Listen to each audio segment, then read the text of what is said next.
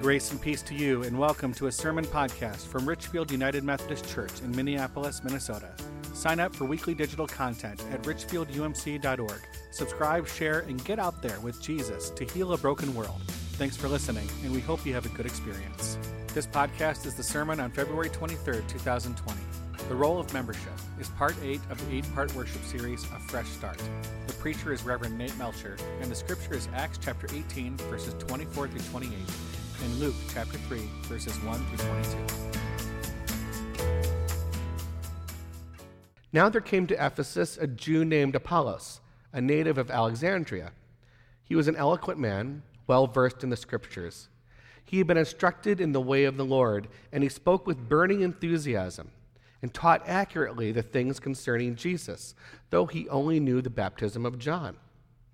He began to speak boldly in the synagogue but when Priscilla and Aquila heard him, they took him aside and explained the way of God to him more accurately.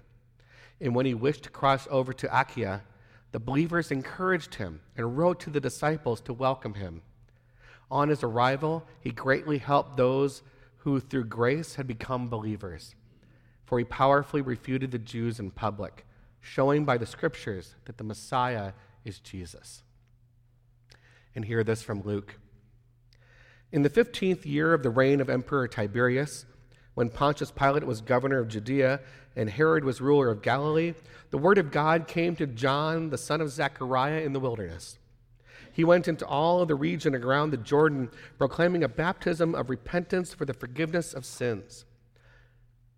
John said to the crowd that came out to be baptized by him, You brood of vipers, who warned you to flee from the wrath to come?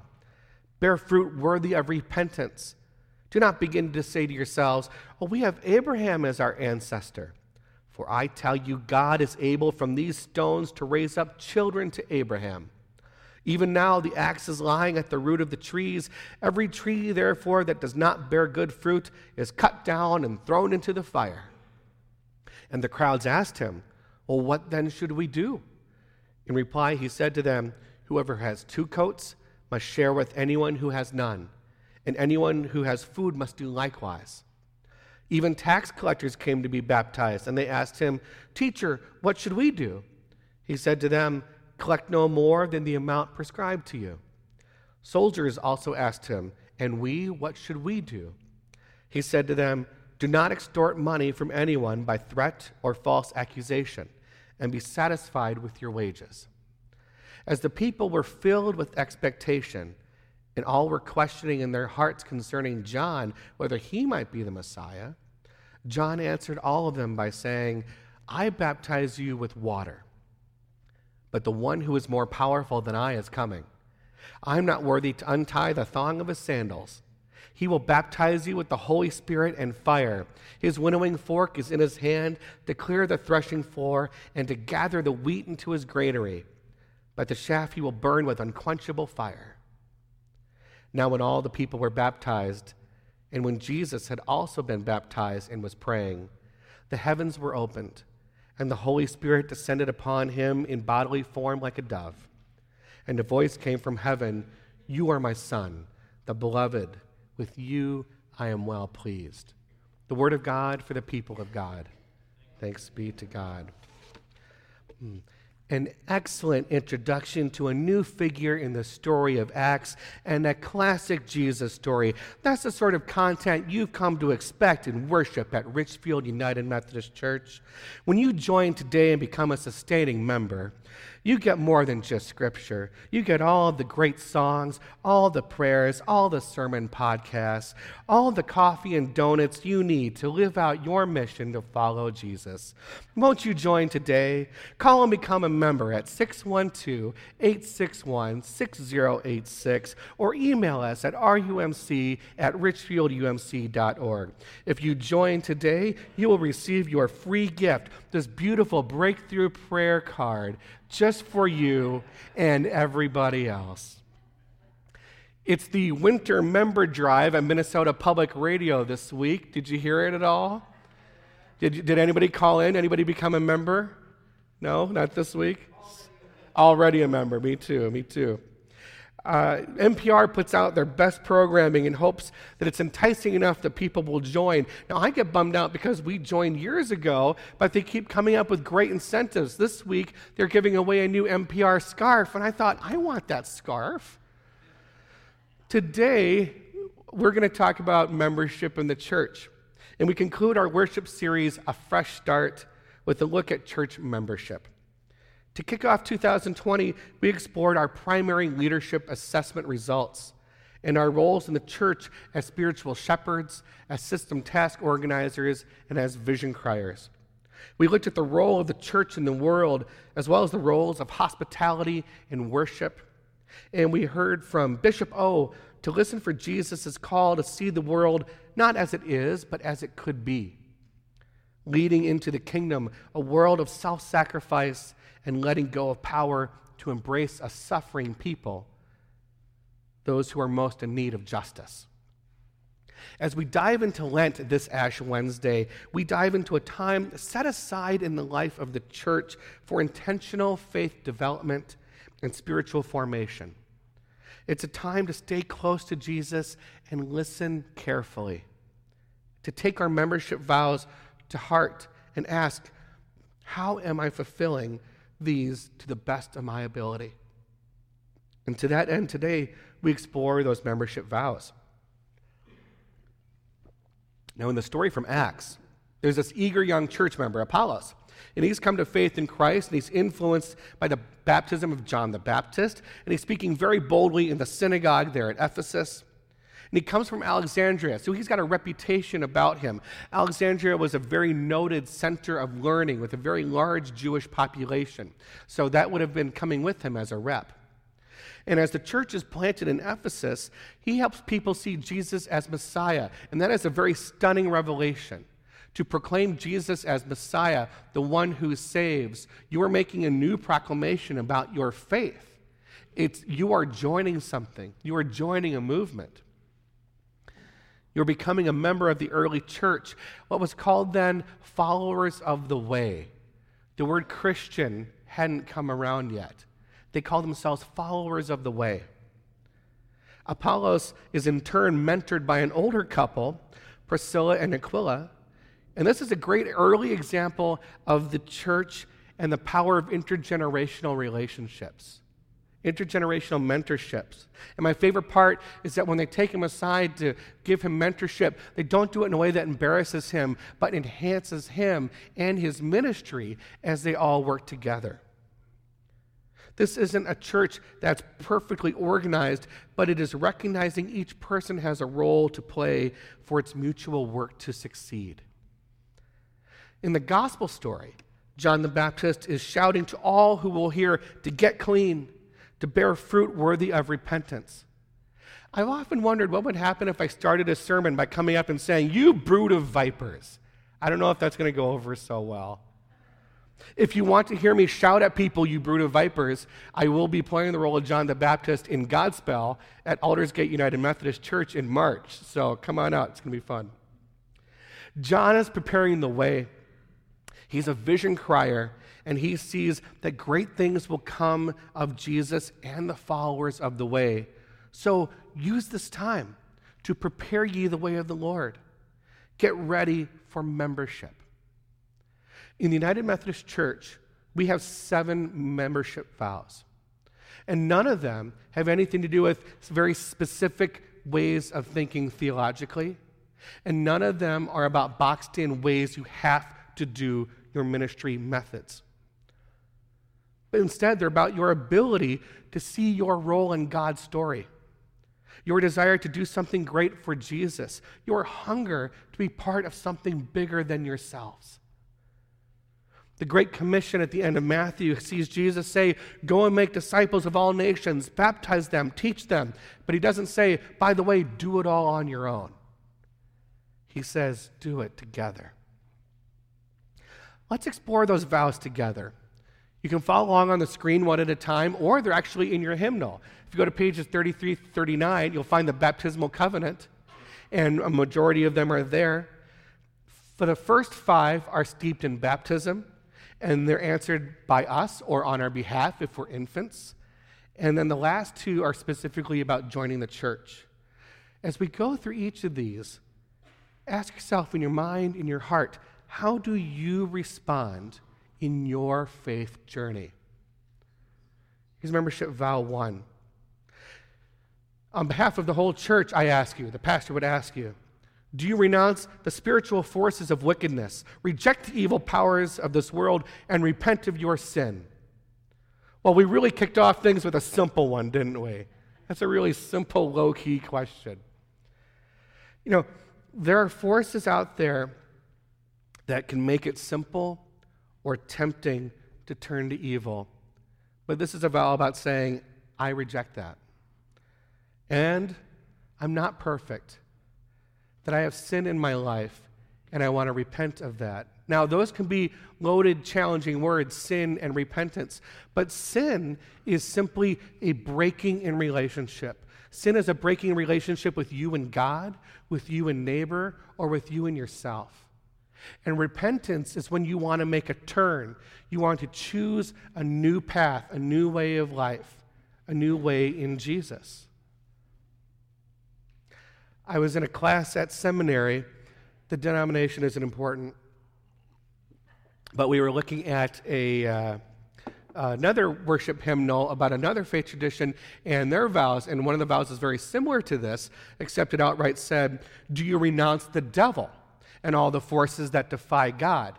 Now, in our particular vow, there is room theologically for there to be the spiritual forces of the devil. It does not necessarily say that specifically. There's room for it or not for it. Again, this is not about your theology. But I saw that wording specifically, and so being the only United Methodist in the room, I asked, well, what happens if you're preparing somebody for baptism and they don't believe in the devil? And the person I asked looked at me and said, well, that sounds like an excellent opportunity for a deep theological conversation. I thought, okay, I'll just leave that one there. Membership vow number two. Do you accept the freedom and power God gives you to resist evil, injustice, and oppression in whatever forms they present themselves? You get to respond. God gives you what you need to stand up to what is wrong and stand up for what is right. Do you ever feel overwhelmed by the problems of the world? I do. I feel that a lot. You read about corporate greed or powerful lobbies or systems of racism and you think it's too much. I can't do anything. The next step to I can't do anything is I might as well do nothing. But God says, no, you're free. You're powerful. You can stop this.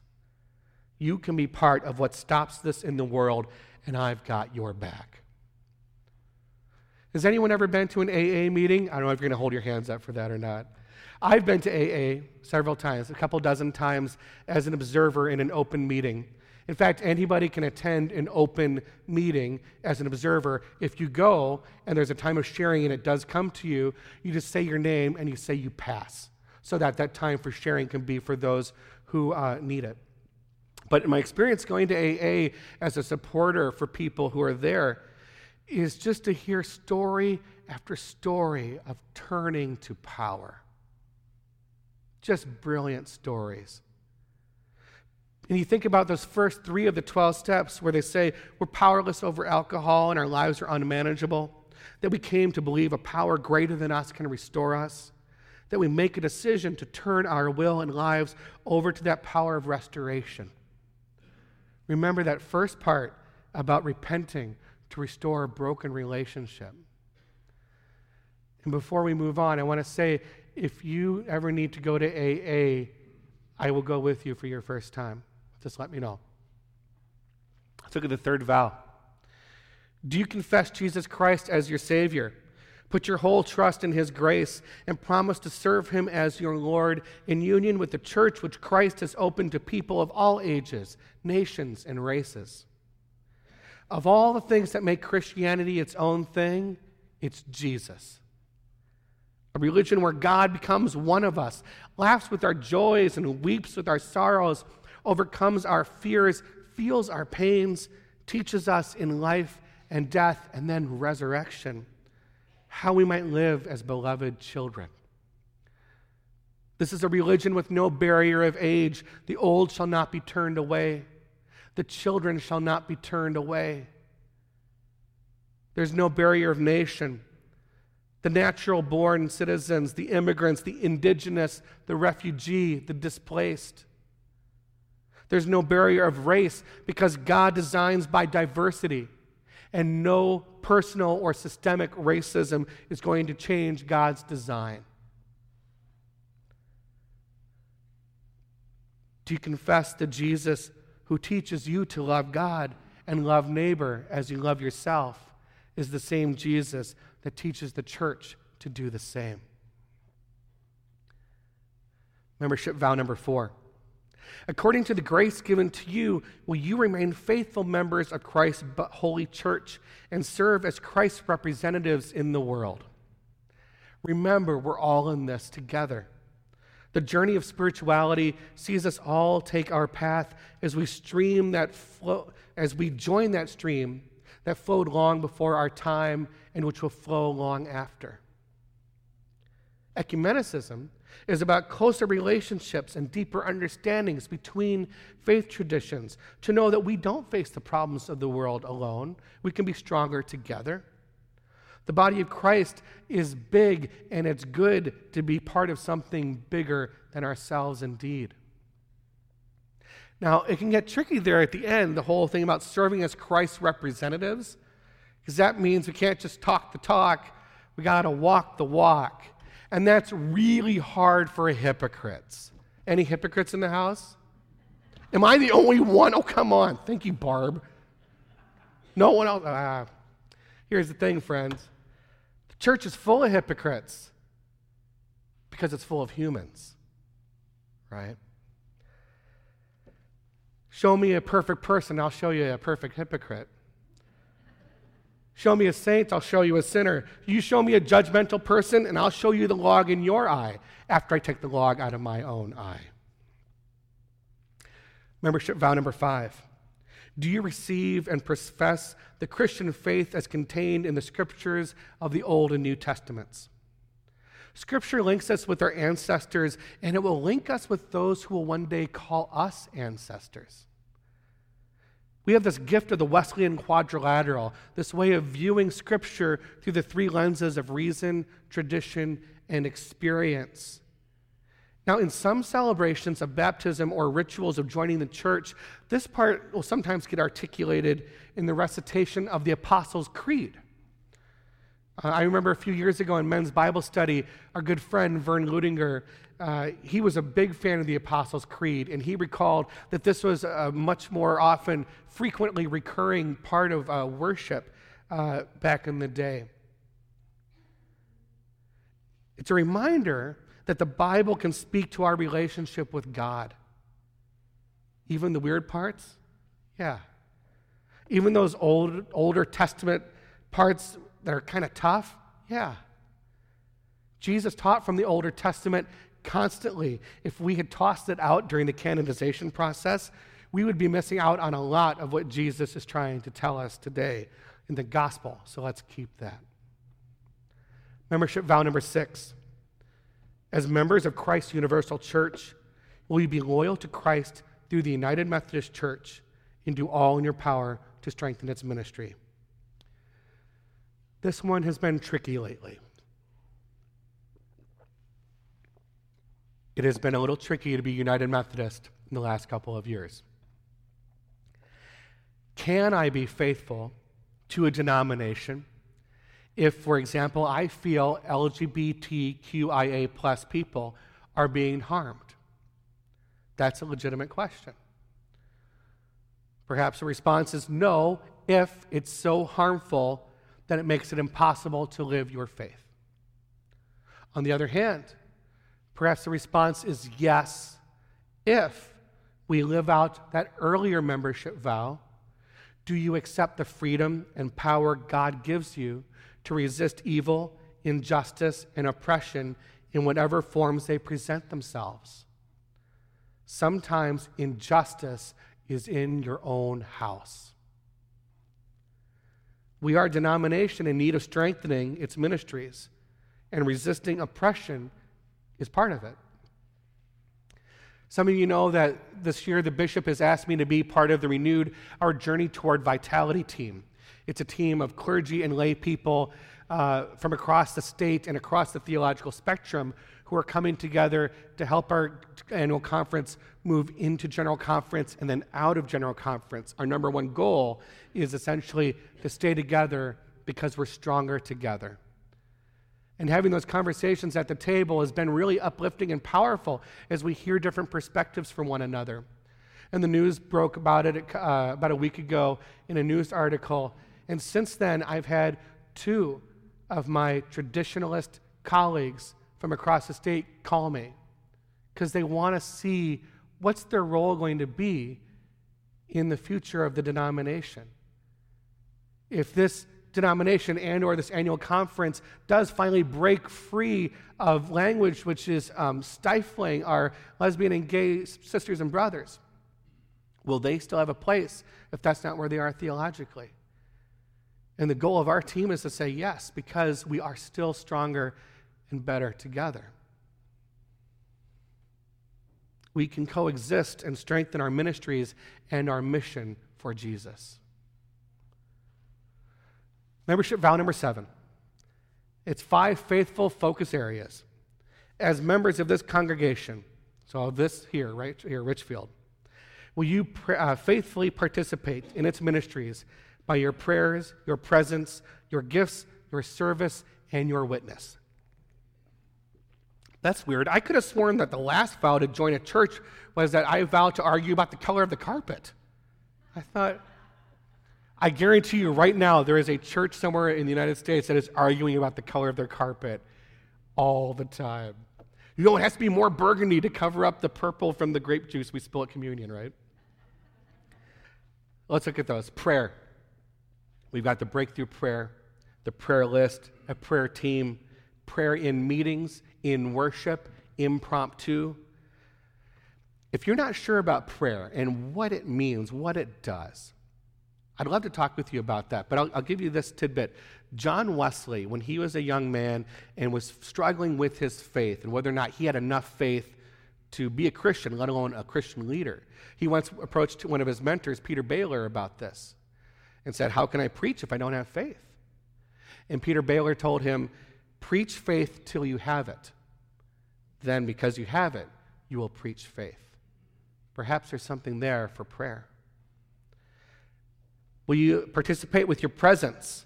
Oh, it's like class participation points, right? It just means to show up. To show up. It's been interesting these last seven months how many of you have let me know, oh, I'm going to be gone next week, or oh, hey, I'm glad to be back. I was gone for three weeks. I'm so sorry about that. And I really appreciate that. You know, you, you don't have to tell me, but it's been great, especially since I'm new because I'm still learning, you know, names and faces and where people sit except for the Hudsons. You, these, you guys move all over the place. You're like the Lewis and Clark of this church. I love it. But, but there's this, uh, this feeling that people have about, I want to be here. And that's a good thing. We want to be here. So that means that some of you, as, you, as you've left to your trips or, or gone off for surgery and this and that, you've heard me say this phrase, which is, hey, we like it when you're here. We miss you when you're gone. We love you all the time. That's what we do as a church. And when someone does come back, especially a young adult who statistically are not in the life of churches very much, when they do come back, or when anybody comes back after a long time, we get to decide are we going to be like the prodigal father who rushes out on the road and says, I'm so glad you're here? Or are we going to be like the prodigal's older brother who stands there and says, Where have you been? Those are two very different attitudes for presence. Will you participate with your gifts? This is about financial contributions, generous giving, prayerfully deciding what percentage of your income streams from God you will stream back into the missions of your church. Will you participate by your service? Will you help?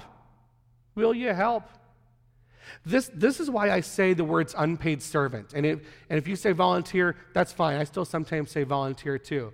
But instead of volunteer, to me, a volunteer helps out when they have spare time and nothing better comes along. But an unpaid servant steps up to do the work because they're called to do it. I see this from you all the time funeral and memorial hospitality, bus driver team, Sunday school teachers, families moving forward, neighborhood events, on and on, stepping up to serve others in the name of Christ. And then finally, will you participate by your witness? Well, witness is evangelism or sharing your faith. Now, don't leave, even though I used the E word. Evangelism is good for you. It means to not just show up, but to show forth, to share it. Now, funny enough, of all the things that are in those vows, that last word, and your witness, that was added the most recently. That was added in the Book of Discipline in 2008. Around that time, we looked around and realized oh, maybe we should share the good news, maybe recommending our churches and inviting people to service projects or confiding our faith story to a good friend. Maybe that's a good idea. Let's make it part of our membership vows. Now, that doesn't make it easy. It can take us out of our comfort zone to share our faith, but it can be good. I'm reminded of C.S. Lewis's The Lion, the Witch, and the Wardrobe when the children are on their way to meet Aslan. And I think it's Susan who asks, Is, is he, is he good? Or no, no, rather, I'm sorry. She goes, Is he quite safe? And the response is, Of course he isn't safe, but he's good. Tough as it is, though, friends, with sharing our witness, our evangelism, nothing beats your personal invitation. Nothing beats your story. So, friends, this is a brief overview. Seven powerful membership questions, seven powerful opportunities to say yes to God, to one another, and to ourselves. Ultimately, like the early church, like the followers of the way, this is how we have elected to come together as something bigger than any one of us on our own. There isn't a perfectly organized church, but the church recognizes each person has a role to play for its mutual work to succeed. And the mutual work is good indeed. Friends, step into Lent as members of this church, upholding each other, the mission of Jesus. And if you're a guest, come along. May you live them out as Christ lives in you. May you grow into them as the Holy Spirit grows with you. And may you turn to God as God delights in turning to you, baptized and beloved. May it be so, and amen. This has been a sermon podcast from Richfield United Methodist Church in Minneapolis, Minnesota. Copyright 2020. Now go into God's world, knowing you are a beloved child, and bear witness to the love of God, so that those to whom love is a stranger will find in you a generous friend. Thanks for listening.